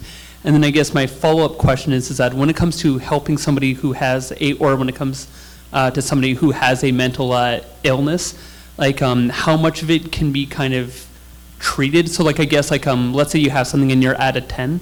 I understand that may that many times you can't bring it down to like a zero, but can you bring it down to like a three or four or like um, and like I understand it varies from person to person, but um, how much of it can be treated and how much of it and um, how is it developed? I guess at the start. Um, unfortunately, we're not clinicians. Um, I think most of us, wait, how many, how many of us are graduated so far? Yeah, okay. Um, so I'm not 100% sure about your first question, but I do believe that environment itself does play a big impact in mental health and mental wellness because we do require support from our peers, from our friends, from our family to sort of maintain our mental health. And when we do feel our mental health deteriorating, it is important to have friends and family in our corner, regardless of how much of it is biological or how much of it is environmentally caused. It's still important to have positivity within your environment and to have support within your whole system and community with you to help with your mental health. Okay, going from the first part, um, so something I studied a lot in school is something called the diathesis stress model. So it's like you have a jar, um, and it's full with marbles, and the marbles are genetics. So if you have a genetic predisposition to something like depression, you might have more marbles in the jar than somebody who has less genetic predisposition. But then the environment you're in adds water into the jar.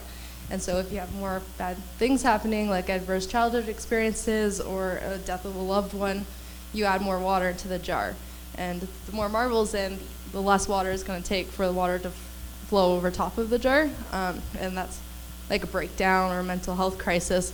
But the less you have, then the more water you can fit in before a mental health concern comes up, if that makes sense. Um, um, thank you, Cadence, for answering the question that the rest of us were very puzzled on. um, I'd like to speak to your comment about going from a 10 on the crisis scale and bringing it down to a 3 or 4. With that, I would like to emphasize to everyone the importance of safety planning with your loved ones and safety planning with yourself. Um, when mental conditions are good, it's no use to safety plan in a crisis. But if your loved one is having a relatively okay day, at like even a five on the scale, um, it's good to sit down and say, if things get bad, if you're at a 10, what do I have your consent to help you with? Does a 10 for you look like going to the hospital? Do you need me to advocate for you in the hospital? Does a 10 mean calling your therapist? Does a 10 mean we need to take the day off work and take care of ourselves at home and deal with that between us? Um, and then for yourself too, working with that person and being like, this is when I'm in a clear state of mind, this is what I need. Setting those boundaries of, even when I'm on a bad day, I need you to remember that I did consent to this. And even if I say I don't want to go to the hospital, if I'm at a 10 and if I'm suicidal, I need you to take me. Um, for me, part of my safety plan is trust whatever the hell my therapist says to do. she knows me best, she knows how to deal with me, and so if I'm in crises, my mom can call her and be like, yeah, okay, this is our plan. But having a plan in place because nothing is scarier than when a loved one all of a sudden reaches a 10 and you are scared and have no idea how to go for help.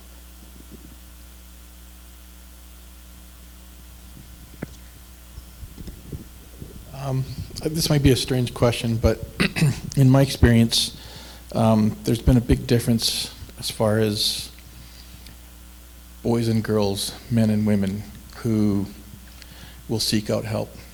Um, as boys, as males, um, the message we get is, you know, be tough and hide it and stuff like that. And even if we don't get that message, there's that unspoken, uh, you know, just be tough, hold it in. Um, most of my clients are female. And uh, what would you guys suggest to people who are, are males who are undergoing or experiencing mental health issues, how, or people who know of males that are doing that? How would you support them and help them to be more willing to seek out help? Uh, I think just letting them know that how they feel is valid, and in some ways it is normal, or just as normal as it is for, I suppose, women to feel that way. Because I do agree that in society, men are often told to kind of contain their emotions and to not express them. But it's important to let family members or friends know that are male that it's okay to not be okay, and it's okay to reach out and seek help. And that doesn't make them any less masculine or any less of a man to go and reach out and say, hey, I need help right now. I'm not doing okay. And um, yeah. I'm not a male, so please don't take my perspective as though I am one. Um, but I think sometimes it's important to give statistics and to really present hard facts and saying that you're not alone. Um, suicide is the second top killer of men under 40.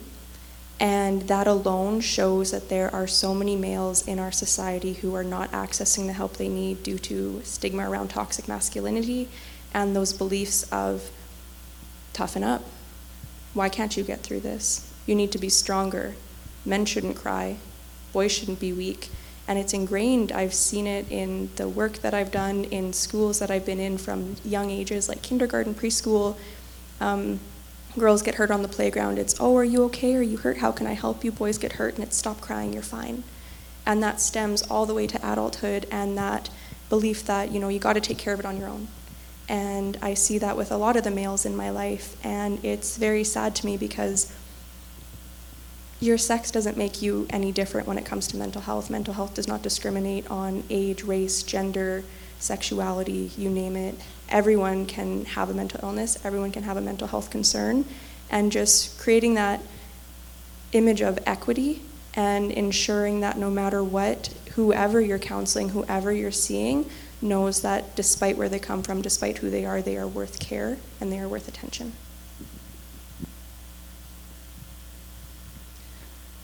There's another question at the back. Oh, hey, I have one. Yeah. Oh. Hi.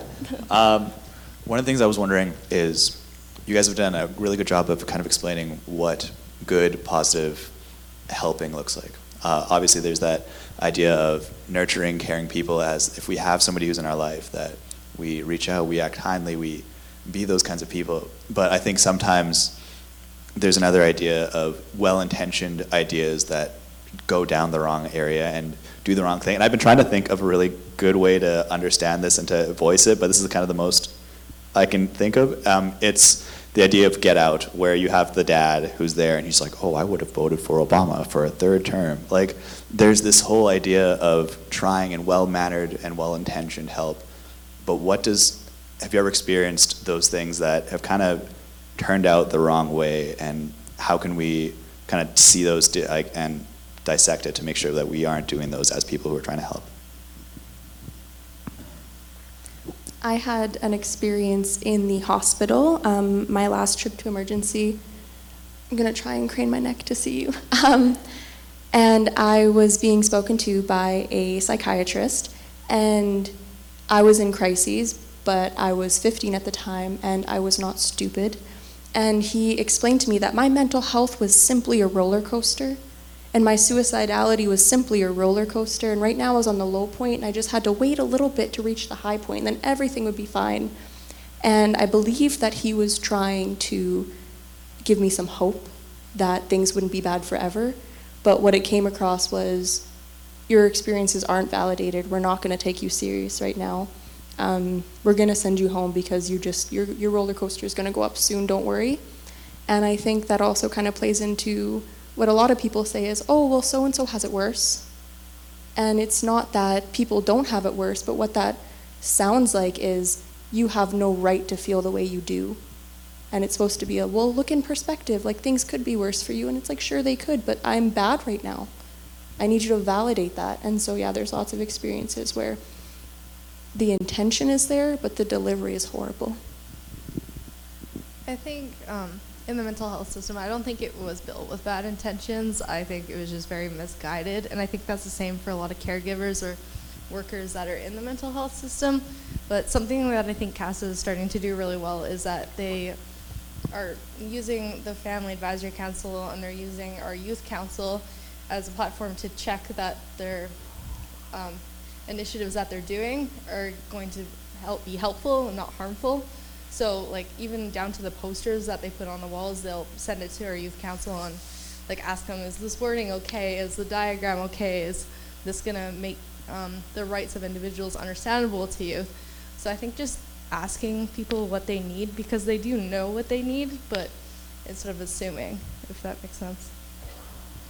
I find a, a big thing is to just listen and ask appropriate questions as well. Because there's been times where someone in my family has asked me, like, how are you doing? And I say, really bad. I'm having another depressive episode. And they say, don't say that.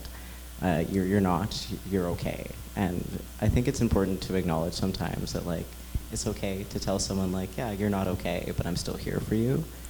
Um, and there's certain situations where it's important to just listen to what the person is saying and ask appropriate questions. like saying, okay, is there anything I can do for you right now? Is there anything that I can do to help? Uh, is there anything you need to talk about with me, or do you just want me to be here with you? Because I find that often it's easy to kind of just say to someone like, "No, you're okay," and pretend that that is enough for them. But instead, it's better to ask them like, "Are you actually okay?" And if not, what can I do to actually support you right now? Um, I'm just going to add one more thing. Um, so, when I was going through my thing, I had friends that were great and supportive, and then I had friends that I lost because they were not. Um, and I think that the worst thing you can do when you're trying to help someone is minimize their experience and trivialize it like they're having a miserable day because they're having a hard time. And dancing in the shower isn't going to cure their depression, and it's definitely not going to make the psychosis go away. Um, so back to what Caleb said, like active listening, real listening, and showing up, but making sure that you're not trivializing anyone's experiences while you're doing it.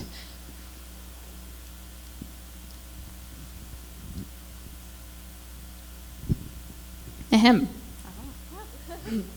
What is your opinion of the usage of labels for mental illness in the mental health advocacy community and in mental health support systems? Uh, labels have a time and a place.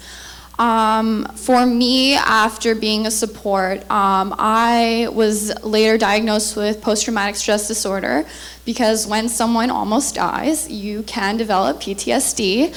And for me, the label of PTSD was really helpful in explaining my symptoms to me and in allowing myself to give myself the energy and the space to ask for help and to receive help. But um, at the same time, uh, labels, when they are misused or they're used without consent or permission, they can be quite damaging, as I think we've all experienced. Um, so, really, yeah, there is a time and a place for them. Kind of building off what Sasha said, um, it's really important to recognize that when someone has a diagnosis or a label attached to them as a person, it is attached to them and that is not who they are. You can use a diagnosis to say, oh, well, a loved one has depression, and that explains why they couldn't get out of bed for two days and why they're not returning my text. But when you start to use that label as the only criteria you describe them as, is, oh, well, so and so is depressed, you're taking away from them as a person. People are so much more than their labels. It's effective to use labels in clinical settings and to understand one another and provide that empathy and peer support. But once you take it beyond that and start to associate a person only with their label and their diagnoses, that goes from helpful to harmful and can really dehumanize the individual you're speaking with. Also, I also think that it can be really dangerous to throw uh, around labels, uh, just to throw them around and not from a very professional sense. Um, so I had an experience accessing care once um, at a counseling office, and in my intake appointment, um, I was struggling, I was in crisis, and I had mentioned that I was in crisis. Um, and she just said to me, You're just a busy university student, you've got a lot going on, you should probably try working out. You're probably just a little depressed, a little anxious, your OCD's probably acting up. And then she said, You should probably go next door to the, um, like, uh, the doctor's office. Uh, do this whole crying spiel again, they'll probably prescribe you some medication for it. So, throw in that moment when you're in crisis, um, and you know, it takes a lot for me, and I touched on self-stigma that you know, culturally, to extend out and go for help, it's not always easy. But you know, to sort of hear these words of like, you're probably just depressed, you're probably just anxious, you're just a university student that's going through the same motions that everybody else is. Go next door and do this crying thing, and they'll probably prescribe you something. Um, it can be really damaging, and it can be really hard for someone to take it. Now, I'm an advocate. I live and breathe this stuff. I study it both from the scientific perspective and from a personal level. And I was distraught. Now think of, I hate to say it, but the average person who might not be very much aware of what is happening or the extent of the mental illness or the mental health journey that they're on, what that does to them. So my message is to be careful with how we throw around these labels, whether from a professional or personal sense as well. But thank you for your question. Anybody else? Hi, sorry. Um, you've all spoken with uh, so much poise and grace um, tonight, so thank you very much. Um, the question I have is for the advocacy group. Um, 13 to 25 is a large span, and as a parent uh, to some complex kiddos, I'm wondering if I brought them in at you know 13, 14, 15, what part would they play in the group? Do you feel that it's maybe too large a span, or or can they be valuable members at their young ages? Honestly, that's a very fair question. And what we always do, mo- moving in anything we do, is be cognizant of safety and making sure that everyone is safe and comfortable in being um, members of our council. Uh, it does sound like a huge age gap, but what we try to do is create a culture within our council where everyone feels like they can be a part of what we do. And we try to support each other in reaching that threshold. Um, so we have some people on our council, like for this event for today, who are not comfortable sitting up here in front of a microphone and in front of all these wonderful, great looking people, um, and wanted to be more of the logistics sides, who created the slides, who dealt with the decor, who did a lot of other things for us. So we try to find roles for individuals within our council that meet what they're comfortable with. Um, now, I'm going to put the council on the spot as well. We do have some younger folks, some high school kids as well. Um, maybe if you can touch on how the experience has been for you, if you're comfortable with. Do you feel the age gap at all. I know I'm putting you on spot, Ella, but you're our social media co-chair. You can tweet it if you want. but yeah, I can bring you a mic here. Okay, um, yeah, uh, so I'm in grade 12, so like kind of on the younger side. And I'd say like in the beginning, even if I was a bit intimidated um, to speak um, in front of all of these other people who'd been there for much longer than I had, I think um, just like going to my first meeting, just trying to listen and um, hearing about everyone else talking, and then having um, and having my own opinion and like portraying that to the others, and like having people listen to that and try to address it rather than just like ignore it or like kind of take it as less important because I didn't have as much experience was very validating for me and kind of like I know I wouldn't have come back from that like I wouldn't have come back to a second meeting if that hadn't happened. I know that for sure.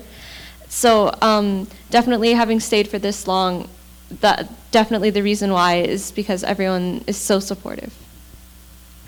Um, I joined the council when I was 15, so I, I felt pretty young. I was one of the youngest when I joined it. Um, and for me, I'm so, so grateful that I have all my fun university friends on it. Um, and I, it's really awesome, and they make me feel so included and part of the conversation um, even when I don't know when they're talking about their neurological sciences class. um, but I think for me, I really want to see young, like even younger people get involved and like my high school friends get involved because I think, like I said during my presentation earlier, um, it's important that people under 18 get involved too because you're never too young to start. And so it would be awesome if there could be younger people coming onto the council because I think it'd be it just add more diversity with our ages and just create a more I don't know. It just create a different conversation. I think bringing in younger kids um, and younger youth because everybody's valid. Everybody's opinion is valid, and everybody's view is valid, and it doesn't matter what age you are.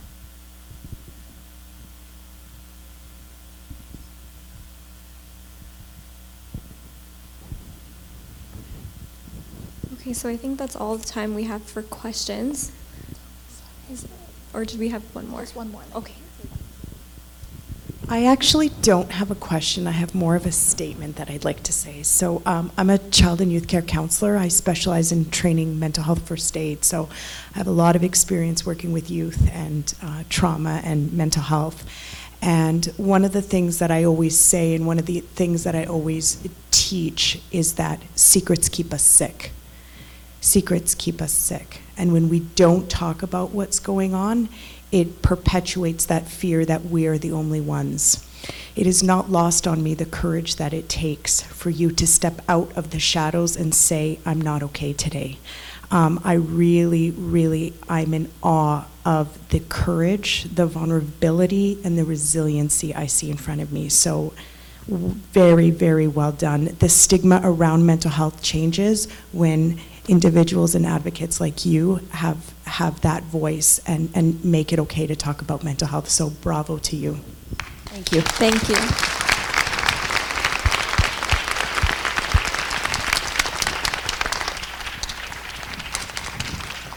Thank you, everyone, so much for your questions. I wish we had more time because I'm sure there's a lot to discuss still. Um, just so, just to end off our lecture today, we'd like to acknowledge the following CYC members and our facilitator for their contributions towards this lecture.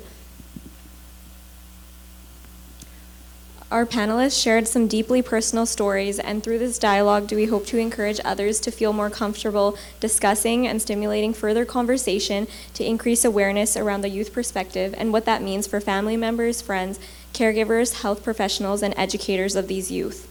For those interested in speaking with our fa- panelists and have, uh, or if you have additional questions at the end of our session today, please feel free to come down to the stage.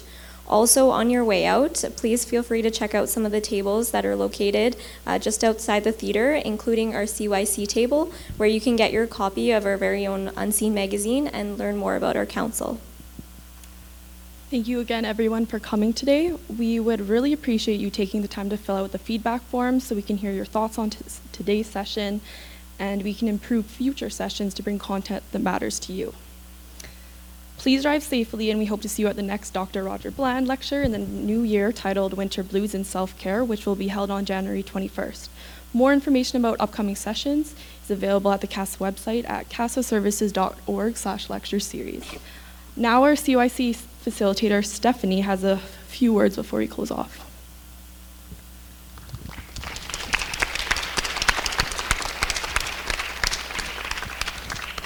So I just wanted to take just a couple seconds to say thank you to the whole uh, youth council. They've worked really hard, and I want to congratulate them on what they've achieved here.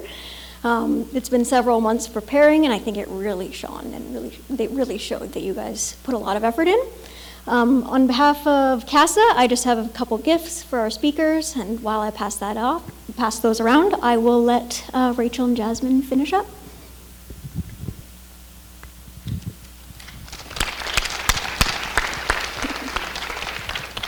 Well, all I have to say is we ask everyone to please exit the venue as quickly as possible. We need to be out by 9 p.m. at the latest for the Telesport Science staff. Um, and then with that, have a great evening, everyone, and thank you for attending.